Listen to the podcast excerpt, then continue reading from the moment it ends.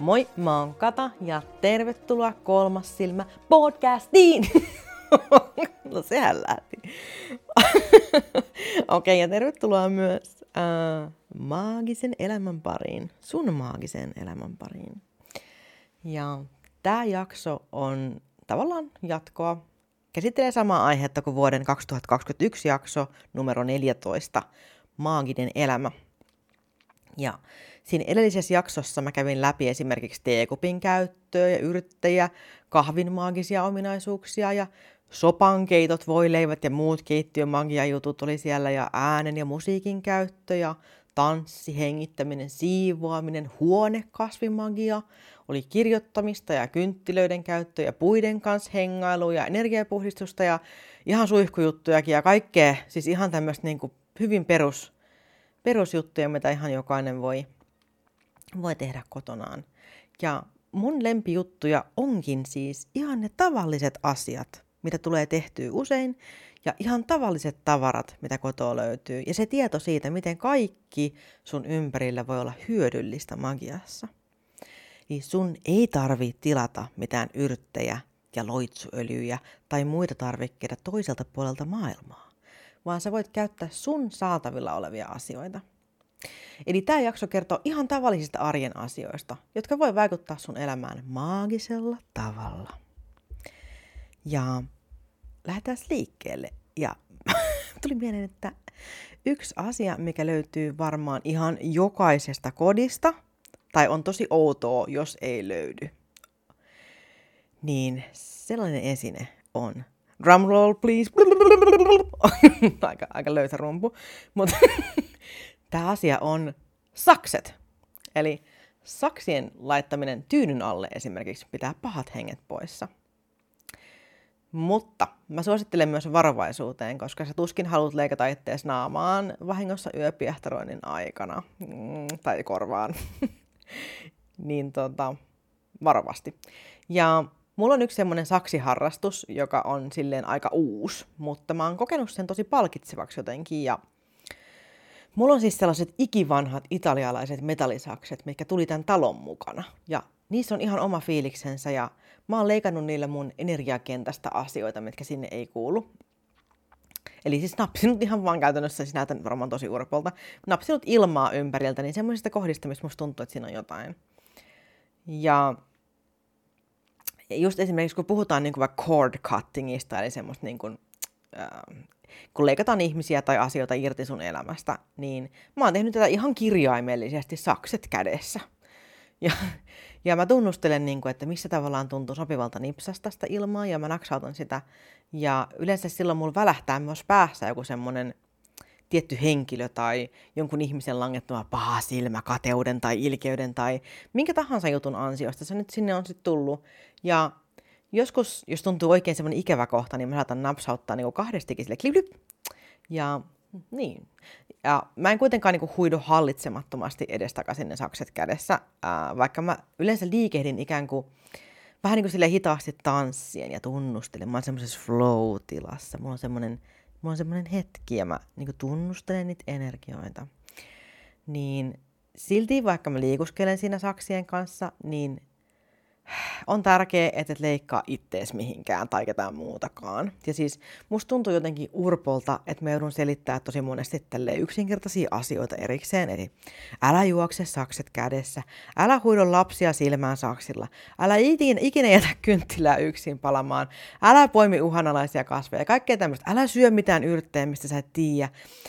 Ja äh, mutta siis kokemuksen mukaan mun on pakko kertoa tällaisia juttuja. Siis ihan oikeasti on, koska välillä kuulee aina ja huomaa aina jotain semmoisia juttuja, että mun on pakko niin facepalmata oikein kunnolla. Ja sitten mä oon tullut siihen tulokseen, että on parempi vaan kertoa, kertoa ihan suoraan, että älä, älä juokse sakset kädessä. koska musta siis, no, kokemuksen mukaan on pakko sanoa. Ja mä en halua ottaa vastuuta teidän saksipuukotuksista, että silleen, um, mä en suosittele et silloin just esimerkiksi leikkaa näitä energiasäikeitä, jos, jos sulla on esimerkiksi innokas koira hyppimässä siinä vieressä, tai innokkaita lapsia, jotka voi saada itse idean siitä sakset, sakset kädestä heilumisesta, kun ne katsoo sua ja on sitä, jee, kiva, snippity, snippity. niin siis meillä ei ole kohta kellään hiuksia eikä korvia. Ja muutenkin siis tämä harjoitus tuntuu mulle itselle tosi henkilökohtaiselta ja on jotenkin tärkeää, että voi liikkua ja olla niin vapautuneesti, ettei tarvi esittää kenellekään mitään tai miettiä, että olenko mä nyt kauniisti tai miltä se näyttää ulospäin. Se sisäinen tuntemus on tärkeämpi ja se, että voi keskittyä omaan juttuun ajattelematta ketään muuta. Ja mä oon jostain kuullut myös sellaisen uskomuksen, että avatut sakset ikkunalaudalla torjuu pahaa silmää ja pahoja henkiä ja suojelee pahaa magiaa vastaan. Mutta taaskin, jos kotona on pieniä lapsia, kissoja tai jotain muuta, joka voi hyppiä avonaisiin saksenteriin, niin on ehkä parempi, että sä käytät jotain muuta suojeluvälinettä. Eli varovasti niiden saksien kanssa. Älä innostu liikaa. Mutta saksista voidaankin siirtyä aika helposti lankaan ja naruihin ja köydenpätkiinkin. Ja mä voisin varmaan joskus tehdä narumagiasta tai lankamagiasta ihan kokonaisen jakson erikseen, mutta jos tälle lyhyesti käydään läpi, niin lanka on ihan loistava ja aliarvostettu magian harjoittamisen tapa. Ja solmujen solmiminen on mitä voimallisinta magiaa. Siis Suomessakin on käytetty solmuihin sidottua säämagiaa esimerkiksi tuulisolmujen muodossa.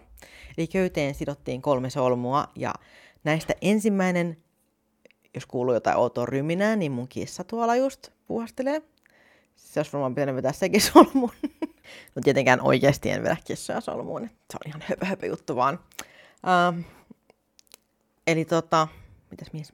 Niin siis, joo, kolme solmua, kolme solmua olin sanomassa. Eli Köyteen sidottiin kolme solmua ja, ja niistä ensimmäisen avaaminen nosti kevyen tuulen ja toisen avaaminen nosti sitten voimakkaamman tuulen ja sitten kun avasi sen kolmannen solmun, niin siitä saattoi tulla myrskytuuli. Ja tällaisia lankoja tai naruja tai köysiä, mitä ne nyt olikaan, vähän ehkä paksumpia kuitenkin, niin kutsuttiin tuulisolmuiksi. Ja mitä sä itse voit tehdä, niin sä voit esimerkiksi solmia punaisen langan pätkän johonkin muistuttamaan jostain tärkeästä asiasta. Tai sä voit sitoa sen suojelemaan sua pahuutta vastaan. Punainen on erittäin voimakas väri langalle.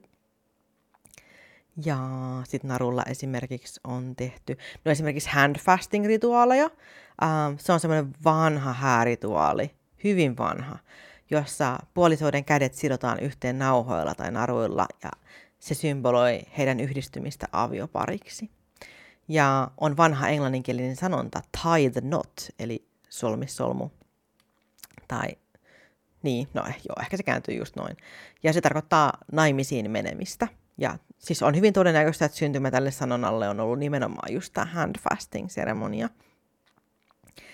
Ja mä en tiedä, onko suomeksi olemassa jotain virallista sanaa handfastingille, mutta siis kyseessä tuskin on kirjaimellinen suora suora käännös käsien paasto, koska fasting tarkoittaa paastoamista ja hand on käsi.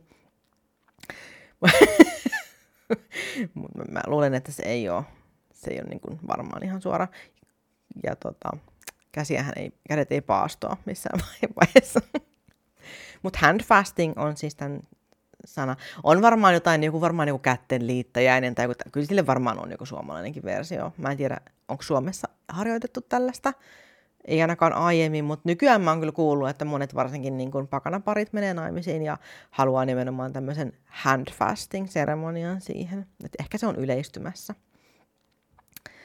Ja langalla voi tehdä, tehdä myös semmoisia helppoja sitomisloitsuja. Ja mä en tiedä, onko suomeksi jotain virallista termiä, mutta jos sä yhtään oot internetin vesillä seilannut, niin sä oot varmaan kuullut sanan binding spell. Eli binding on, kun joku asia sidotaan jollain tavalla. Ja se, mitä sä sidot, on käytännössä kiinni sun omasta mielikuvituksesta ja etenkin sun energiankäsittelytaidosta ja sun uskosta. Eli oli se sitten jonkun asian sitominen tai jonkun ihmisen käytöksen sitominen tai asioiden sitominen kodin ulkopuolelle, niin oot itse sen omien rajojen asettaja sun mielikuvituksen suhteen. Sä voit keksiä ihan mitä vaan. Ja Kirouksia on monenlaisia, mutta mä itse lasken kirouksiksi ihan kaikki loitsut, joiden tarkoitus on vaikuttaa johonkuhun epäsuotuisella tavalla. Eli myös binding spell on mun mielestä kirous, koska sillä saadaan sitoa joku henkilö niin, ettei hän voi tehdä jotain semmoista, mitä sä et halua hänen tekevän. Eli sä rajoitat toisen ihmisen vapautta sillä. jos sä siis uskot tämmöisten loitsujen toimivuuteen, mutta en mä tiedä, miksi, miksi sä tekisit tämän, jos sä usko siihen. Mutta kaikki ei usko kirouksiin tai edes siihen, että magia toimii, tai eikä, siis, eikä kaikkien tarvikaan uskoa. Eikä mun tehtävä ole vakuuttaa ketään, että, että kyllä tämä nyt toimii, vaan siis kaikki saa tehdä mitä haluaa. Ja englannin kielessä kirouksille on tosi paljon eri sanoja, on heksit, jinxit ja körset ja muuta tämmöiset. Ja suomeksi pelkkä sana kirous kuulostaa jotenkin ihan äärettömän niin kuin murhaavalta. Niin kuin sä et mitään muuta tekisi, kun heittäisit avada kedavroja koko päivän. Siis se on niin kuin jotenkin tosi semmoinen raskas sana.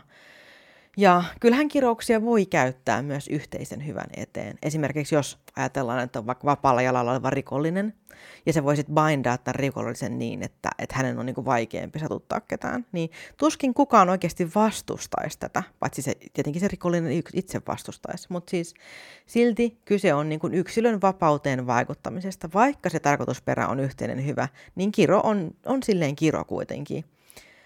Esimerkiksi jos sä itse kokisit yhtäkkiä, että hei, mä en voikaan tehdä sitä, mitä mä haluaisin tehdä, niin sä et olisi silleen, jee, yhteinen hyvä, wuu, vaan sovituttais armottomasti ja sä kokisit sen ärsyttävänä ja ajattelisit, että oot on niinku kirottu eikä siunattu.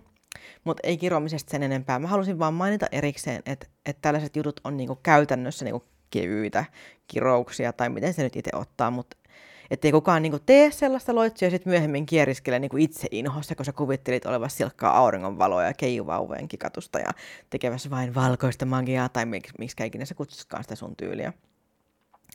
Eli bind, mun mielestä binding-spellit on, on kirous, koska sä vaikutat epäsuotuisasti johonkin toiseen ihmiseen. Mutta sä voit siis esimerkiksi bindata jonkun niinkin yksinkertaisella tavalla, että sä kirjoitat hänen nimen paperille – ja kirjoitat sitten asian, jota hän niin tekee, mutta sä et halua, että se tekee sitä enää. Esimerkiksi vaikka, että Jorma Pirjo juoksuriplalla aina ahdistelee sorsia rannalla. Se, ihana nimi. Sitten tota, juoksuriplalla. Mistä en mä tiedä. Sitten no, okei, okay, sä pyörität sen, pyörität sen paperin, rullat sen paperin, ja se nimi jää sinne rullan sisäpuolelle. Ja sitten sä sidot sen ympärille narun ja sä solmit sen niin monelle solmulle, kun sä haluat niin kuin siihen sitomiseen voimakkuutta. Ja jotta solmuissa on siis se voima, niin sä et voi vaan niin solmiin naruun niin mitä tahansa college-housun naruun, ettei persvako näe, kun ne roikkuu. Siis ei, ei, ei. Siis sä lataat joka ikisen solmun solmimisella täydellä, raalla tunteella. Sä herätät magian sun sisällä. Se on se loitsun voima. Muuten se on pelkkä tavallinen solmu. Ja keskity siihen, mitä sä haluat, että tapahtuu. Ja sitten kun sä sidot sitä, niin sä voit ihan oikeasti vaikka hampaita kiristää ja sanoa vielä vaikka lopeta, ei, pysy kaukana. Siis ihan mitä sä tunnet ja mitä sä haluat, mutta tunne on kaikista tärkein, koska se tunne herättää sen energian. Sanat voi olla vain sanoja. Sanoissakin on iso voima, koska niihin usein liittyy tunnelataus. Mutta kaikista tärkein on se, se, mitä sä tunnet sisällä, koska se on se todellinen tarkoitus. Se on nimenomaan se. Se on aina tärkein. Magian voima. Se on sun herättävän energian voima.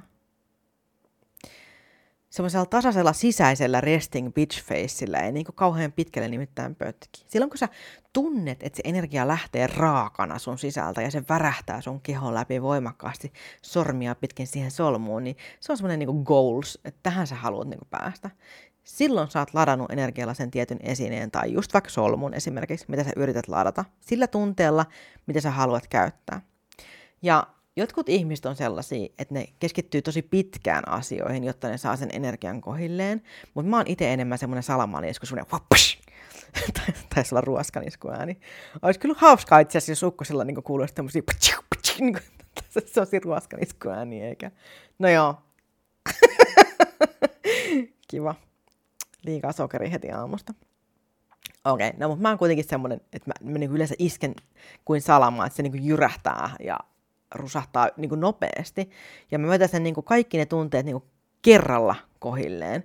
Koska jos mä niin alan niin koko päivän istua ja keskittyä ja kyttää jotain kynttilää, niin mä voin sanoa, niin kuin, että siitä ei tule yhtään mitään. Ne, se mun energia vesittyy ihan täysin ja mä vaan harhaudun ja se vaikuttaa siihen lopputulokseen. Et mulla on aina ollut parhaat tulokset voimakkailla energian täsmäiskuilla. Mutta se riippuu ihan varmaan ihmisestä, että kenelle sopii niin kuin mikäkin. Jotkut haluaa ja tarvii sen, että he meditoi tuntikausia, että he saa jotain aikaiseksi. Ja silleen you do you, siis sä voit tehdä ihan miten niin kuin sä itse haluat. Että sä voit tutkia itseäsi ja sun ominaisuuksia kaikessa rauhassa. Ja... No, tutkimisesta tuli nyt sitten mieleen ää, esimerkiksi tähtitaivaan tutkiminen. Ja sä voit tuoda ripauksen maagisuutta sun elämään esimerkiksi tutkimalla konstellaatioita, eli tuttavalliselta nimeltä tähtikuvioita. Sä voit katsoa äh, konstellaatioista netistä, tai sä voit tutustua niihin vaikka erilaisien äh, tähtitaivaaseen liittyvien appien kautta niin kuin kännykällä. Ja hyvä, hei, semmoinen hyvä sivusto suomeksi on Tähtitaivaan tapahtumiin. Se on tähtitieteellisen äh, tähtitieteellisen yhdistyksen kotisivut oli, oli tämä. Se oli ursa.fi ja siellä on tähtitaivaan kuvia ja siellä on semmoinen linkki tähtikarttasovellukseenkin. Mä en ole itse kokeillut sitä, se varmaan ihan hyvä. Mulla oli joku, joku amerikankielinen, mutta tota, se oli ihan kiva sekin. Mutta nyt tällä hetkellä mulle en muista enää, mikä sen nimi oli. Mutta ainakin tuolta ursa.fi-sivulta löytyy tietoa Suomen, nimenomaan Suomen tähtitaivaan tapahtumista. Ja se on siis tähtitieteellisen yhdistyksen sivut. Ja siellä on se heidän oma tähtikarttasovellus. Ja siis moninointia ja muita hörhöjä hän siis kiehtoo astrologia ja planeettojen liikkeet niin kuin astrologia mielessä. Mutta, mutta miksi et sä niin kuin, tekisi vaikutusta sun ystäviin? Voi olla muitakin syitä, mutta siis totta kai voit tehdä vaikutuksen sun ystäviin kertomalla niille eri tähtikuvioiden nimet, ja sitten voit osoittaa ja näyttää, niin kuin, että joo, tuolla on Jupiter. Näkyykö Jupiter edes? Mä en tiedä. No, toi on Mars. Mars on aika helppo tunnistaa. Uh, sä, sä, niin kuin, sä voit niin kuin näyttää niille, että tuolla on toi ja toi ja toi, ja onhan se nyt jotenkin siistiä, kun tietää. Siis Kuitenkin ilman astrologiaakin, niin tähtitaivas on upea ja mielenkiintoinen, ja tähtitaivaan tunteminen yleensäkin on ollut tosi tärkeää ihmisille, siis todella pitkään ihmiskunnan historiassa. Siis astronominen navigointi, eli suunnan ottaminen tähtikuvioiden avulla, on aika jännittävä taito. Ehkä sekin voisi tuoda sun elämään vähän maagisuuden tunnetta. Tähtikuvioihin liittyy siis kuitenkin tosi paljon myyttejä ja kaikkea tarinoita menneiltä ajoilta. Se voi avata sulle ihan uudenlaisia ovia elämässä ja ennen kaikkea tosiaan tehdä vaikutuksen niihin kaveriin. tai johonkin ihanaan uuteen romanssityyppiin. no, ovien avaamisesta elämässä voidaan jatkaakin sitten vaikka oviin ja, port- oviin ja portteihin. Ää, koska ovet ja portit on itse asiassa energiaportaaleja. Ja se kuulostaa ihan hömpältä, mutta näin se nyt vaan on, että vaikkei ovi olekaan mikään sellainen väreissä hehkuva valospiraali, josta sä astut toiseen ulottuvuuteen, kun sä astut oven läpi, niin se kuitenkin siirryt tilasta toiseen. Ja joskus se tunne, kun toinen maailma avautuu sun edessä, voi olla tosi voimallinen kokemus. Varsinkin jos se tila, mihin sä astut, on vaikuttava. Ja sen oven on hyvä olla niin kuin ehjä, sopia käytötarkoitukseen ja semmoinen heikko ja rikkinäinen ja huonosti toimiva ulkoovi esimerkiksi ei anna sulle turvallisuuden tunnetta. Se on energisesti myös huono, se on niin kuin pahaa. Ja älkää nyt pillastuko, kun mainitsen tämän nimen, mutta siis Jeesuskin kehottaa meitä raamatussa sulkemaan oven, kun me rukoillaan, koska oven sulkeminen tekee tilanteesta vakavammin otettavan ja intiimin. Ja vaikka ei rukoile tai usko Jeesukseen, niin oven sulkeminen todella tekee tilasta intiimimmän, ja portaali on silloin kiinni kun sä aiot kertoa jollekulle jotain salaista, sä haluat tehdä sen suljetussa huoneessa tai paikassa, johon muut ei pääse kuulemaan. Ja sä voit tehdä myös tietynlaisen energiatason katkaisun toiseen ihmisen ajattelemalla tätä ihmistä ja sanomalla, että et ole enää tervetullut. Ja vedät ulkooven kiinni ajatellen, että tämä ihminen jää sinne ulkopuolelle. Se katkaisee sen energian. Toki tämä miniltaika toimii paljon paremmin, jos se ihminen oikeasti seisoo siinä ovella, koska let's face it, kuka haluaisi enää ikinä tulla kylään tuommoisen käytöksen jälkeen. Siis mä olisin itsekin varmaan vaan silleen, että okei, siis öö, sä olisit vaan voinut sanoa, että et sä haluat nähdä mua, että mun, mua ei, sun ei olisi tarvinnut pyytää mua tänne asti, että mä teen meidän oven ulkopuolella, teet mulle näin. Mutta se on yksi tapa. Ajattelet ihmistä, sanot ääneen, sä et ole enää tervetullut, ajattele hänen kasvoja ja kuinka hän jää oven ulkopuolelle ja slam, vedät oven kiinni. Voimallista energiaa. Ja oviin ja ovien läheisyyteen on kuitenkin kautta aikojen laitettu erilaisia pahan torjuntaan liittyviä asioita. Siis yksi semmoinen tosi tuttu, minkä sä oot varmaan nähnyt, ihan varmaan jokainen meistä on joskus nähnyt tällaisen suojeluamuletin, eli hevosen kengän ripustettuna oven yläpuolelle. Se houkuttelee hyvää onnea kotiin ja samalla torjuu pahaa. Ja yleensäkin raudan uskottiin pitävän pahat henget ja muut entiteetit loitolla. Ja esimerkiksi tuulikannel oven lähessä, lähessä, oven lähessä. tuulikannel oven läheisyydessä. Uh, tai lähellä ovea. No joo, lähessä. Varmaan mä keksin nyt läheisyydessä ja lähellä on siis yhdessä lähessä. Ei, mä en tiedä mun ajatuksia juoksua. Mä en, mä en niin kuin aina jaksa ymmärtää sitä. Mutta jotain tämmöistä mä varmaan ajattelin. Mutta kuitenkin tuulikanteleet lähellä ovea kutsuu hyvää energiaa kotiin. Esimerkiksi kasvit ovella myös ää, tekee samaa, mutta ne ei saa blokata oven flowta. Siis eli mitään ei saa tavallaan olla siinä tiellä, mutta kasvit houkuttelee myös onnea, puhtautta ja vaurautta. Ja kasvien sanotaan myös suojelevan energiahyökkäykset. Mä kävin noita kasveja muistaakseni siellä viime jaksossa läpi aika paljon. Joo, se on mun mielestä meni näin. Ja myös sen ulkooven värillä on väliä. Se väri riippuu ilman suunnasta, mihin se ovi osoittaa. Esimerkiksi pohjoiseen osoittavan oven on hyvä olla sinisävyinen, mielellään turkoosi tai neivi. Ja etelään osoittava ovi olisi hyvä, jos olisi jotain punaisen oranssin sävyjä Ää, länteen osoittava ovi voisi olla valkoinen tai harmaa. Ja itään osoittava ovi on hyvä, jos se on vihreä tai sinisen sävy. Ja niin. Ja mä itse tykkään esimerkiksi, että, että mun makuuhuoneen oven yläpuolella on, on kuvia mun hääpäivästä. Ja semmosia ihania kuvia musta ja mun kumppanista. Ja aina kun mä astun makuuhuoneeseen, niin mä kuljen sen onnen tunteen portaalista. Ja kun mä lähden aamulla aloittaa päivää, mä voin katsoa sen oven yläpuolelle. Mä näen ne rakkauden hetket, mitkä meillä on. Ja se on hyvä tunne makuuhuoneeseen. Hyvä tunne itse asiassa kaikkialle, siis rakkaus. Se on ihan mun mielestä, just jos, jos oven läheisyydessä on jotain, minkä sä näet joka ikinen kerta, kun sä kuljet sitä ohi, niin se ovi on silloin ihan sata varma kunnollinen energiaportaali. Se on toimivaa ja se on ihanaa. Ja joku voi sanoa, että se on psykologista ja siis kyllä se niin kuin on. Kyllä se on. Mutta se voi olla myös maagista. Miksi ne sulkisi toisensa pois?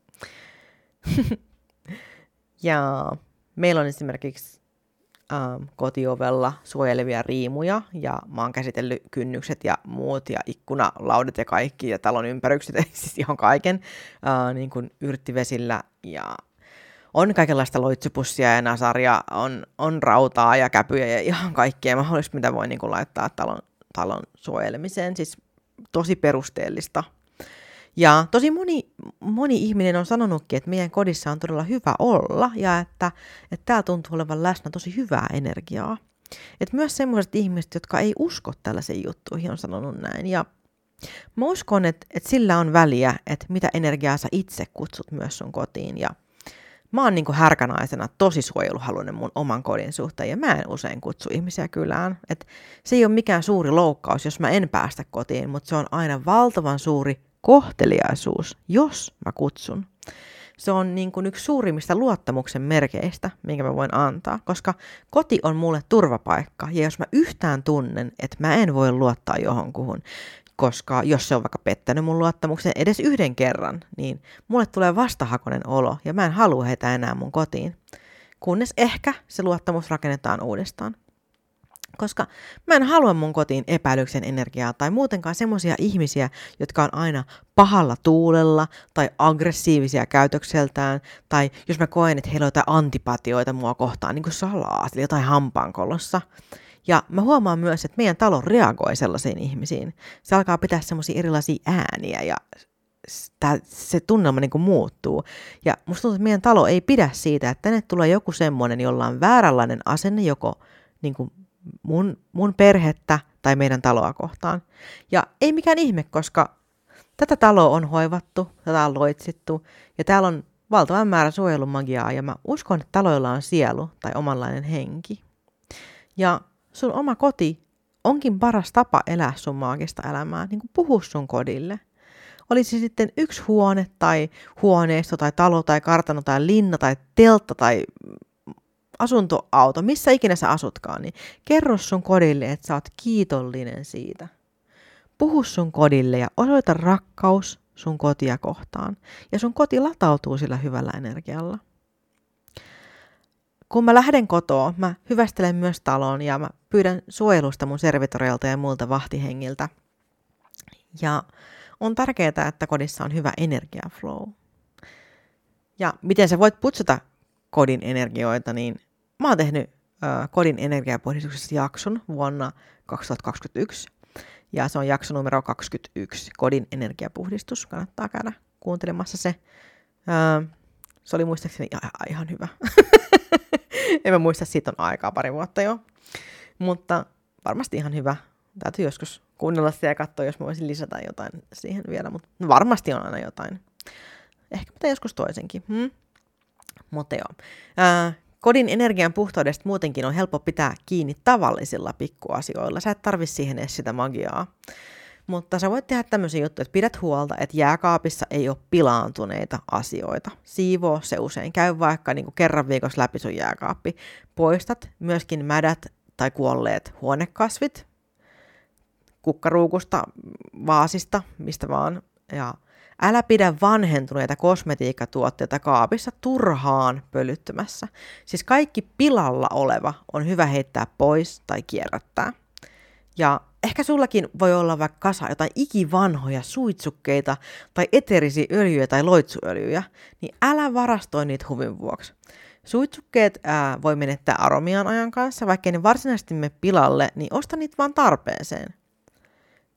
Koska jos sä varastoit valtavan määrän erilaisia hajuja sun kodissa, sulla on ristiriitainen tuoksu siellä ja semmoinen hajujen sekametelisoppa, niin ne hajut huutaa kaikki eri asioita sun nenään samaan aikaan. Se on niinku huonoa energiaa. Et vaikka ne tuoksut yksittäin on hyvää energiaa, niin sitten kun sä kasaat ne kaikki tuoksut samaan paikkaan, niin se on energisesti semmoinen sekava ää, ja se ei toimi, se on niin, kuin, niin sanotusti pahaa, pahaa energiaa. Um, Joo. Ja sitten taas niinku eteeriset öljyt esimerkiksi, ne menee pilalle todella nopeasti. Siis mä olin ihan shokissa, kun mä opin tämän. Um, siis jotkut, jotkut eteeriset öljyt voi mennä vaikka niinku puolessa vuodessa jo pilalle avaamisen jälkeen, ja tavalliset öljytkään ei kestä vuosikausia niin kuin hyllyssä. Ne härskintyy. Ja haluaisit itse käyttää johonkin rakkausloitsuun jotain pilaantunutta loitsuöljyä, niin kuin yö, oksettavaa. No thanks. Ei, en todellakaan halua jotain rakkausloitsua, missä on jotain kuusi vuotta vanhaa härskintynyttä öljyä. Siis millaista rakkausta sä oikeasti houkuttelet sellaisella? Hyi, helvetti. Ei todellakaan. Um, ja siis asioiden energia muuttuu silloin, kun ne hiljalleen pilaantuu tai laimenee tai on paikallaan pitkään. Eikä niiden käyttö enää siihen alkuperäiseen tarkoitukseen ehkä sovellu, mihin sä oot alun perin ne hankkinut. Ja muutenkin asiat, jotka on sun kodissa, myös hiljalleen imee itsensä sun kodin energiaa. Ja jos sun kodissa on paljon riitelyä tai muita ikäviä tunteita, se tarttuu myös sun loitsuihin tarkoitettuihin esineisiin. Muista puhdistaa myös niiden energiat kodin energioiden puhdistuksen ohella, siis kaikki. Ja kannattaa myös käyttää yrtit pois äh, mahdollisimman pian aina, vaikkei ne välttämättä pilaannu silleen niin kuin just siinä niin kuin sanan varsinaisessa merkityksessä, jossa säilytät niitä kuivassa oikein, mutta ruoanlaitossa ja teenä esimerkiksi niiden maku muuttuu ennen pitkää ja jos se yrtti on jo useita vuosia vanhaa, niin se ei enää ehkä ole niin herkullista.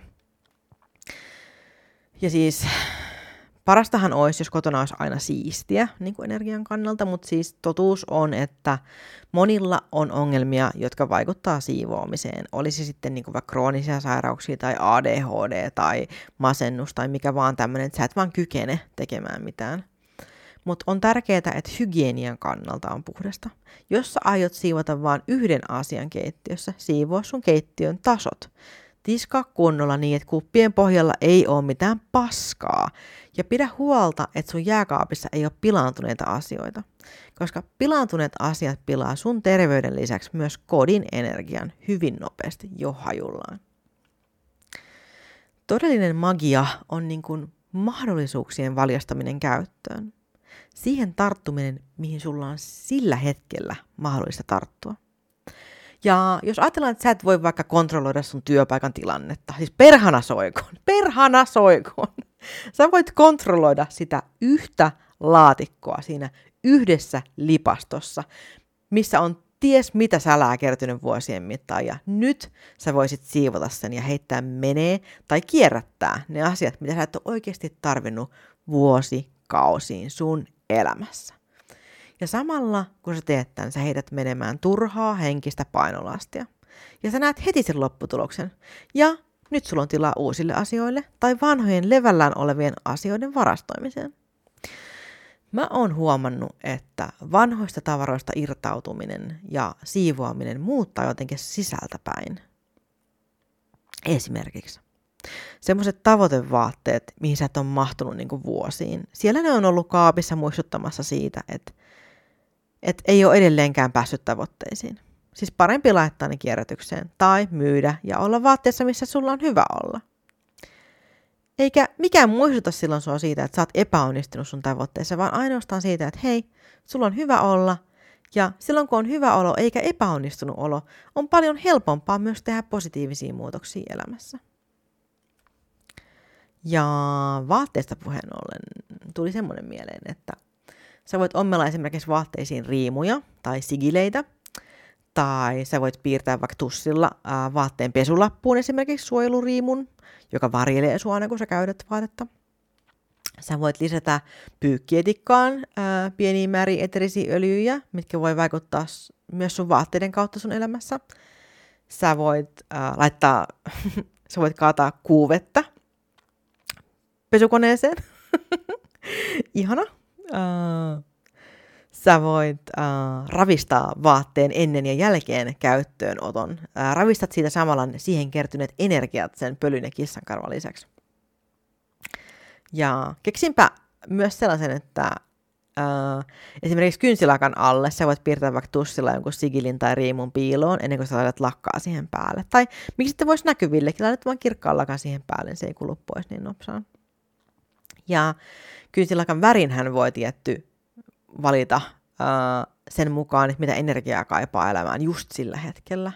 Esimerkiksi musta on suojaava väri, joka torjuu negatiivisuutta, ja punainen tuo mukanaan energiaa ja intohimoa ja sopii hyvin vaikka silloin, kun sä haluat parantaa sun urheilusuoritusta. Ja vihreä houkuttelee paranemista. Ja houkutteleehan vihreä myös onnea ja rahaakin. Ja Sä voit tutkia värien merkityksiä ja leikitellä niillä kynsilakoilla, tai sä voit vaikka kutsua haluamasi energioita vaatteiden väreillä tai asusteilla. Värit on tosi iso juttu.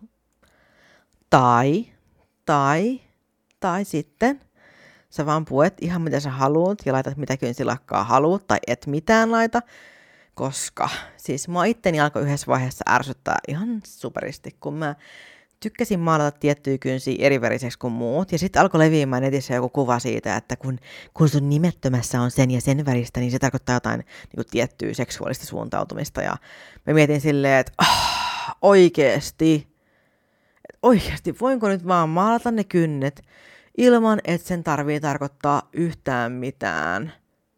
Joten ei kannata vetää johtopäätöksiä kenenkään ihmisen kynsien väreistä. Vaikka sulla itselle on joku vaatetus, joku tietty merkitys, niin ei kaikki jaksa. Ei kaikki jaksa aina niin miettiä jotain piilo, piilomerkityksiä tai maagisia merkityksiä tai energiajuttuja. joskus on ihan kiva vaan tehdä jotain siksi, kun se on cool, kun se näyttää hyvältä, sulla on hyvä fiilis, kun sulla on näin. Mm. Ja muutenkin, tarviiks kaiken sun elämässä olla maagista koko ajan? No ei todellakaan tarvi olla. On ihan okei elää vaan ihan tavisten elämää ja olla silti noita.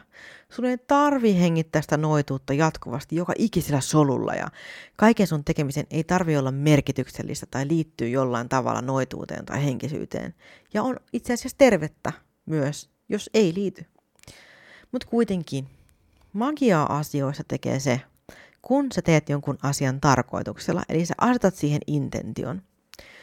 Jos teet muuten, muuten vaan jotain, niin kuin sä aina ennen oot tehnyt, ilman että sä kiinnität siihen sen enempää huomiota siihen arjen rutiiniin, niin se ei ole magiaa, vaikka samasta asiasta saakin magiaa, jos sä et ole asettanut sitä oikeaa intentiota siihen.